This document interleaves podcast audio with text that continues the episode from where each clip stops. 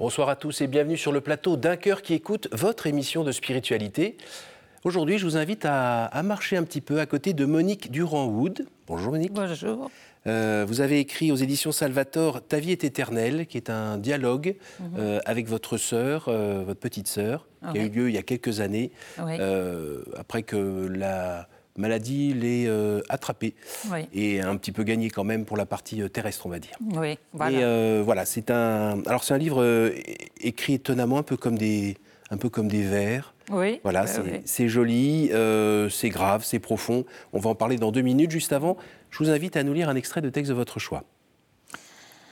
je, précise que ça vient après un moment de révolte de ma petite sœur par rapport à, la foi et quel est ce Dieu qui, veut que je souffre autant. Vous pouvez juste repréciser ce qu'elle avait? Elle avait un cancer du poumon. Et elle avait quel âge? Elle avait juste 62 ans. Voilà. En quel Dieu croyons-nous? Et en quel ne croyons-nous pas? Il faut s'appuyer sur les Écritures, disent les monothéistes, car elles sont inspirées. Pour d'autres, c'est la nature elle-même à travers paysages, végétation, vie animale, même à travers les pierres, qui célèbrent l'acte créateur. Énergie si démesurée qu'on pourrait la dire amoureuse et qui utilise pour se recréer tout ce qui meurt. Ainsi, ce qui est ne peut cesser d'être, dit la sagesse hindoue. Mais les deux ne se contrarient pas, la nature et l'écriture se répondent. Petite sœur, la foi n'est pas, je crois, tant destiné à se sauver, comprendre, à s'échapper de soi-même, à se fuir, qu'à retrouver en soi cette source, l'intarissable, qui alimente incessamment nos vies, toute vie, observable ou cachée. Ne dit-on pas à certains moments de certains êtres qu'ils rayonnent d'une étrange douceur, d'une douceur forte, d'une douceur apte à briser la violence. Comme face à Sainte Blandine, dit-on, on a vu se coucher dans l'arène, devant son corps tendre, à ses pieds nus, des lions. Oh, cette douceur, plus résistante que toutes les méchancetés, qui n'efface pas les cruautés pourtant, mais qui, au dernier jour, à l'extrémité de notre histoire humaine, les rendra vaines. C'est là ce que j'entends avec le mot foi que t'avouer d'autres. N'est-il pas aussi cet élan d'amour qui fait dire à quelqu'un ⁇ Je t'ai donné ma foi ⁇ comme pour l'assurer de ceci, le meilleur de moi-même est à toi. Je n'ai pas de réponse. Deux mots seulement. La foi, pour moi, c'est pouvoir dire ⁇ Je crois ⁇ Non pas je sais, mais je crois. Plus profonde que le savoir est la croyance, plus juste, plus perméable, plus ample, car elle laisse place à l'inconnu. Alors, euh, j'ai envie de dire, en qui croyez-vous? Eh bien, en ce Dieu de bonté et d'amour dont j'ai pu voir à l'œuvre d'une certaine façon euh, dans, mon parcours, à travers mon parcours euh, auprès de nombreuses personnes euh, qui étaient dans, en grande difficulté. Vous êtes né dans une famille catholique, j'imagine? Oui, alors mon père était, était militaire, officier de gendarmerie et catholique pratiquant, mais c'était lui qui nous emmenait à la messe quand on était enfant. Mhm. Mais ma mère, venue d'Écosse, mhm était euh, protestante presbytérienne. Et euh, mon père avait beaucoup de questionnements par rapport à la foi. Et, je me rappelle, pendant mon enfance, dans les années 50-60, il lisait les auteurs qu'on lisait, je crois, pas mal à l'époque, comme euh, Claude Tresmontant, Marc Oraison. Voilà, et ça, ça l'interrogeait beaucoup. Et et il était très accroché à la notion d'espérance qu'il m'a transmise. ma mère était beaucoup plus distante mhm. euh, par rapport aux, questions euh, de foi et de religion parce que je me rappelle que, alors elle, elle racontait que les sermons de son pasteur, quand elle était enfant, étaient d'une longueur extrêmement ennuyeuse, et que, et que ses tantes, qui étaient avec elle, lui distribuaient des bonbons euh, pour faire passer le temps. voilà, donc... Euh, la transmission de la foi. voilà, mais je crois que j'ai hérité un peu des deux, parce que cette notion d'espérance est, fondamentale pour moi. Et puis... Euh, et puis, je pense que le côté un petit peu distant par rapport aux institutions de ma mère m'a aussi un peu marqué. Euh, je respecte beaucoup les institutions, mais c'est vrai que je trouve qu'il pourrait y avoir quelques, quelques changements par-ci par-là. Et le, rapport à l'écriture, est-ce qu'il vous a été transmis par, ah oui, parce votre que mère? Euh, mes parents étaient très littéraires. Il y avait beaucoup de livres chez moi. Mon grand-père était libraire et puis il a été bouquiniste aussi sur les quais. Mhm. Euh, et, donc je lisais beaucoup étant enfant et, j'ai fait beaucoup de rencontres à travers les livres. Euh, j'ai lu bah, La Comtesse de Ségur d'abord, mhm. où il y avait les gentils qui étaient récompensés, les méchants qui étaient punis. Ah et puis, mais après, beaucoup de poètes, je connais des dizaines de poèmes par cœur, qui sont très bons pour les insomnies et pour la mémoire, quand on prend de l'âge. Et, plus tard, j'ai été très marquée par, par Zola, qui m'a fait découvrir la misère humaine dans un souffle, un grand souffle lyrique. Bien sûr. Et puis, euh, et puis par Dostoïevski, qui m'a ramené à la foi que j'ai perdu pendant un moment, dont je me suis beaucoup éloignée, en tout cas à une époque, après, à l'adolescence, qui m'a ramenée à la foi et, et, qui a relancé cette espérance, parce que Dostoïevski parle beaucoup de cette lumière qui est toujours là, persistante, dans les bas-fonds les plus, les plus tristes, les plus misérables. Et dans les âmes tourmentées, dans les destins tourmentés. Tout à euh, fait. Voilà. Si c'est juste de l'humain, ça va forcément se détruire, se décomposer. Mais il y a cette petite lumière euh, ah qui perce à travers le vice, qui perce ah oui, à travers, toutes les misères humaines. Voilà. Ça, passe. Mm. Et, la Bible, un petit peu euh Alors plus tard, alors ça c'est après mon retour donc euh, vers la foi, la foi chrétienne, aux alentours de la, de la quarantaine. bon, où j'ai vraiment vécu un grand bouleversement. Alors racontez-nous ça. Alors bon, bah, voilà. Donc, euh, donc, donc, je me suis éloignée de la foi vers 15-16 ans. Mmh. Euh, voilà, je me suis investie dans la politique, j'ai été militante. Bon, on peut être militant et croyant, hein, bien sûr, j'en ai connu d'ailleurs. Mais bon, là, c'était vraiment une remise en cause de, tout. Euh, on le dit peut-être pas assez, mais dans les milieux d'enfants d'officiers, il y a beaucoup d'enfants rebelles, j'ai remarqué.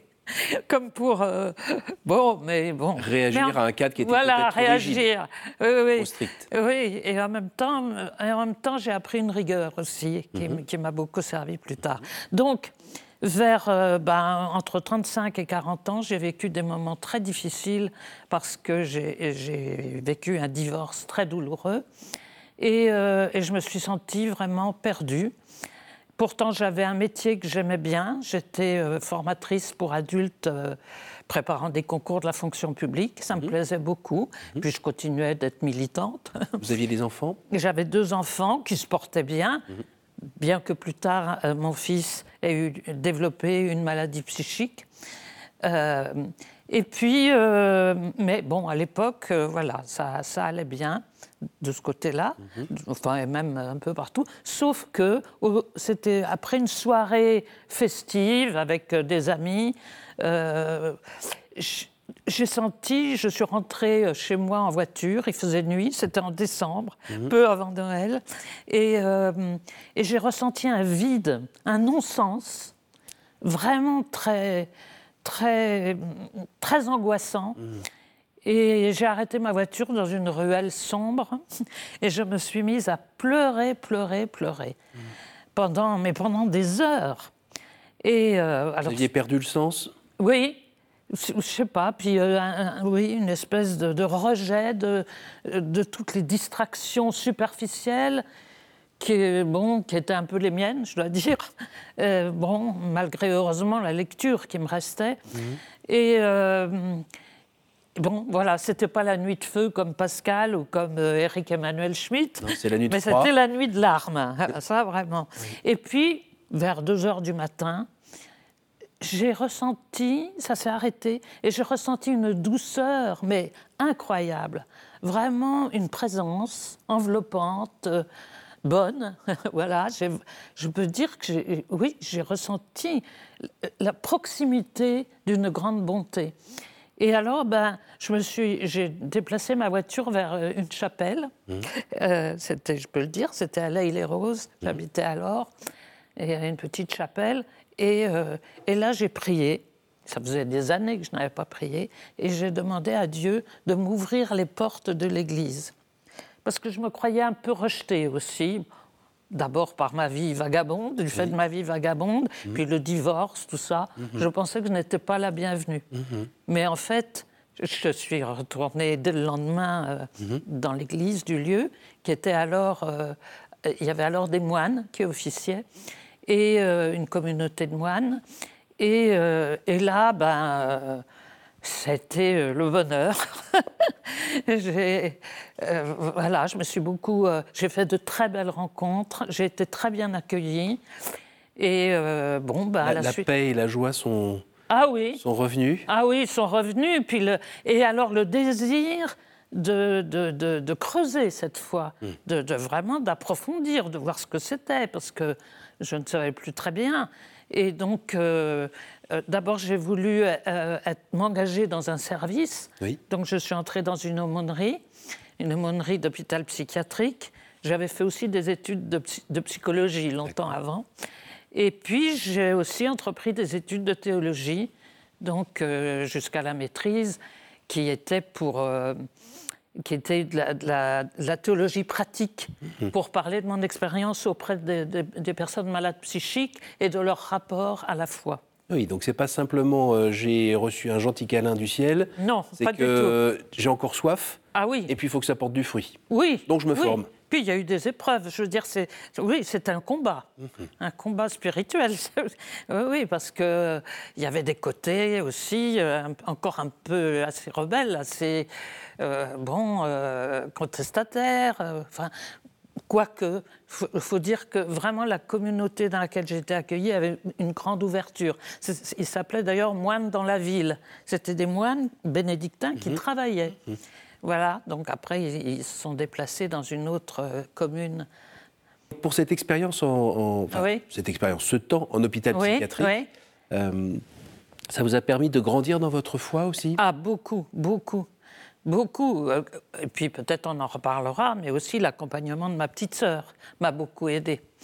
Et oui, j'ai grandi dans la foi parce que d'abord j'ai retrouvé un côté que j'aimais beaucoup dans la littérature, dans la poésie, euh, à savoir un côté non conventionnel, non conformiste. Hmm. Hors cadre. Hors cadre, voilà. Et ça, on, est, on était aussi une famille d'artistes. Hein. Hmm. J'avais un frère qui était peintre, qui est décédé, et puis euh, plusieurs personnes qui écrivaient. Ma mère écrivait hmm. aussi des livres.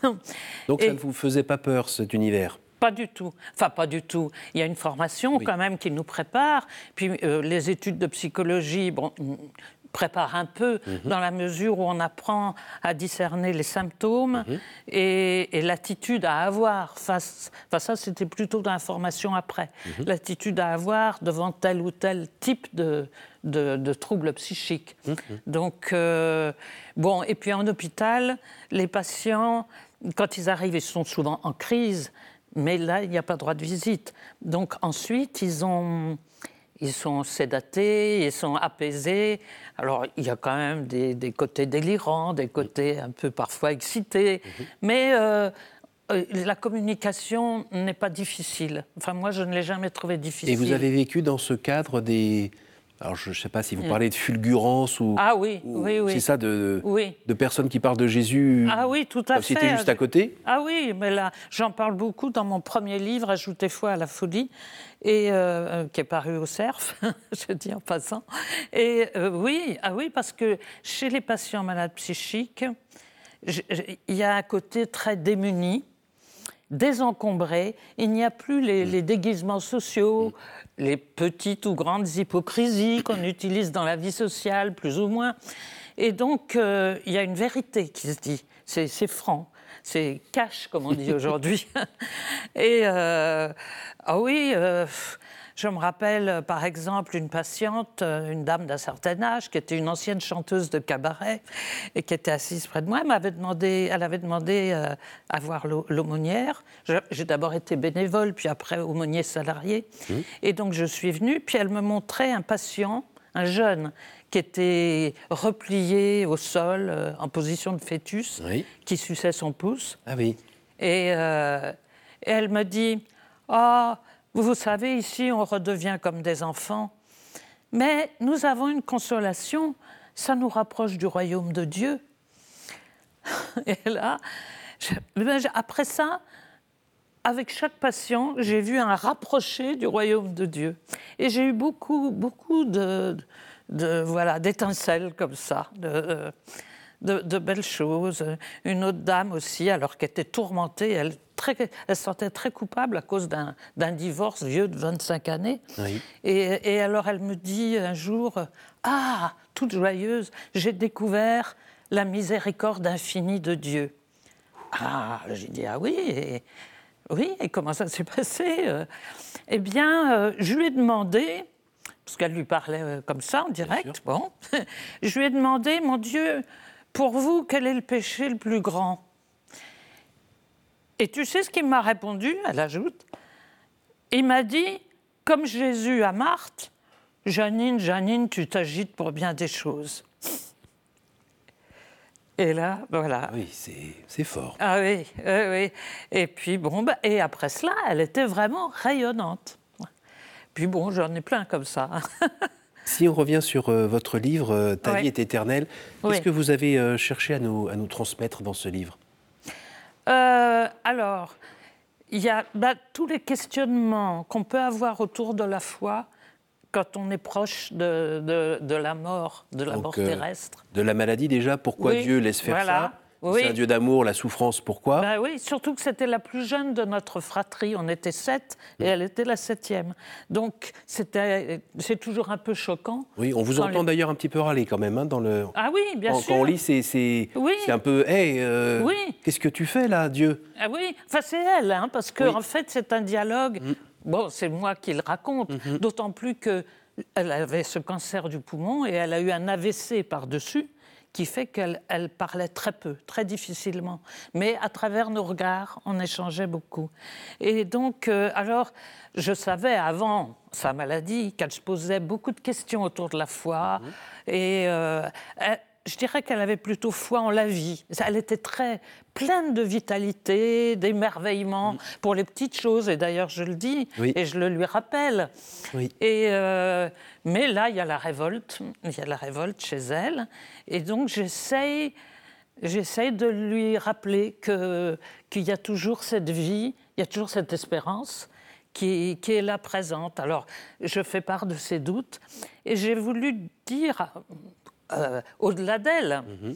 au-delà d'elle que, euh, que la vie est éternelle. Enfin, il y a quelque chose en nous qui est éternel.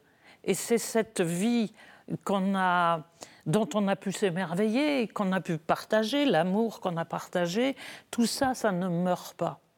Et, et ça, j'en avais vraiment la conviction, et j'ai eu la, en plus la chance de, voir que dans les derniers moments de ma petite sœur, elle était apaisée, extrêmement apaisée. J'ai eu droit à un sourire le dernier jour de, de, sa vie sur cette terre, un merveilleux sourire. Et puis, je pense qu'elle est partie vraiment dans la lumière, consolée, au sens fort de ce mot. Et elle est où en ce moment?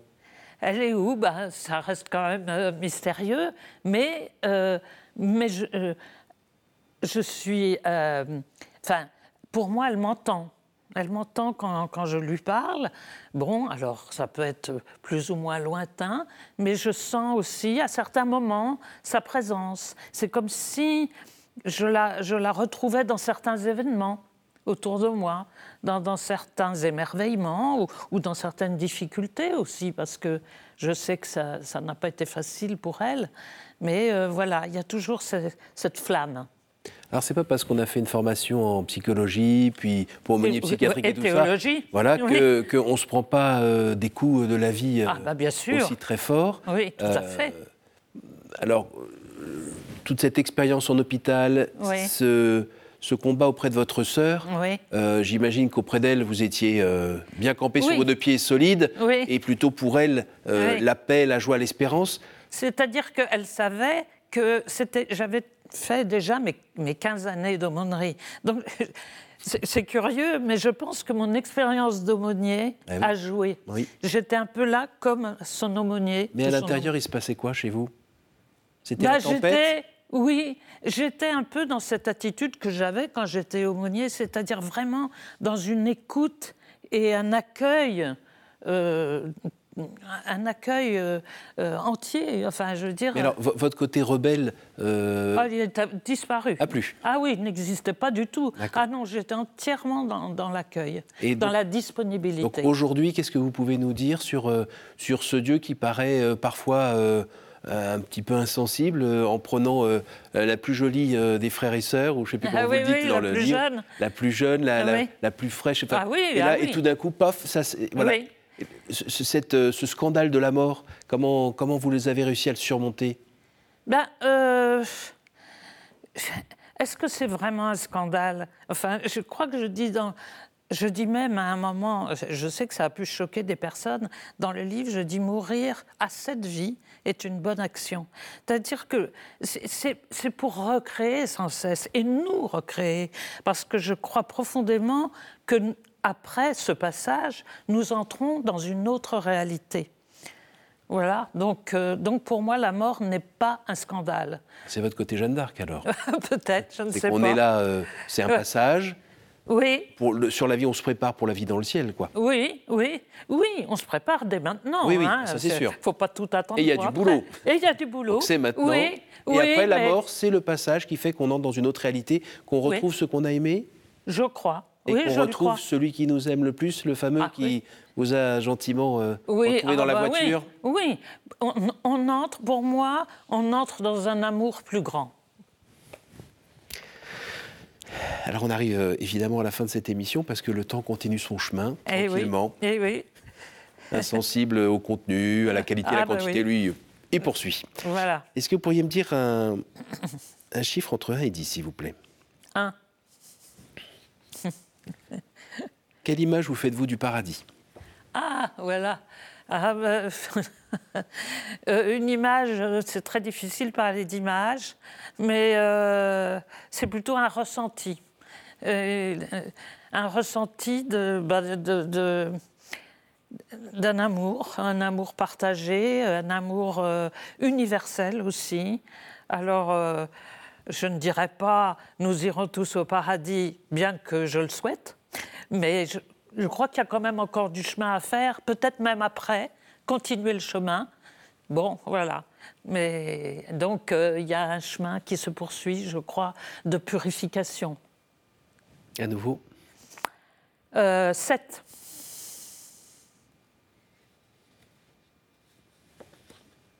Quelle est la dernière fois où vous avez reconnu l'action du Christ dans votre vie?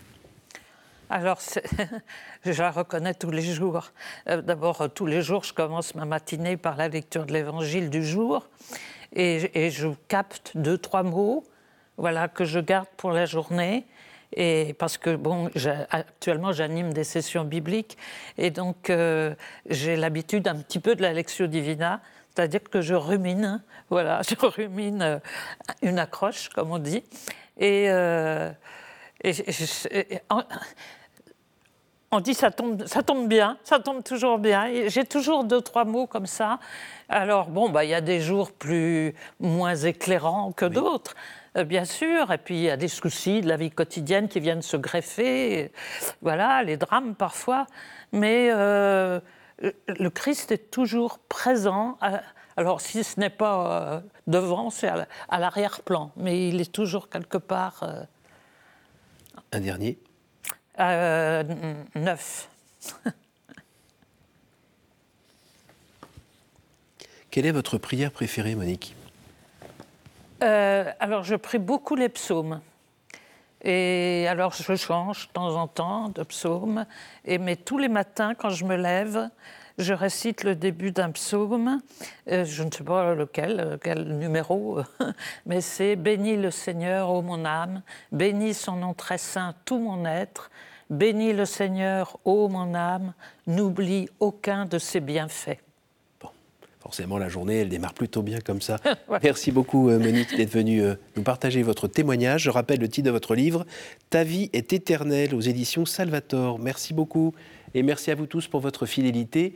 N'hésitez pas à retrouver ce programme sur notre site www.ktotv.com. Je vous remercie au nom de la chaîne pour votre fidélité et vous dis à la semaine prochaine.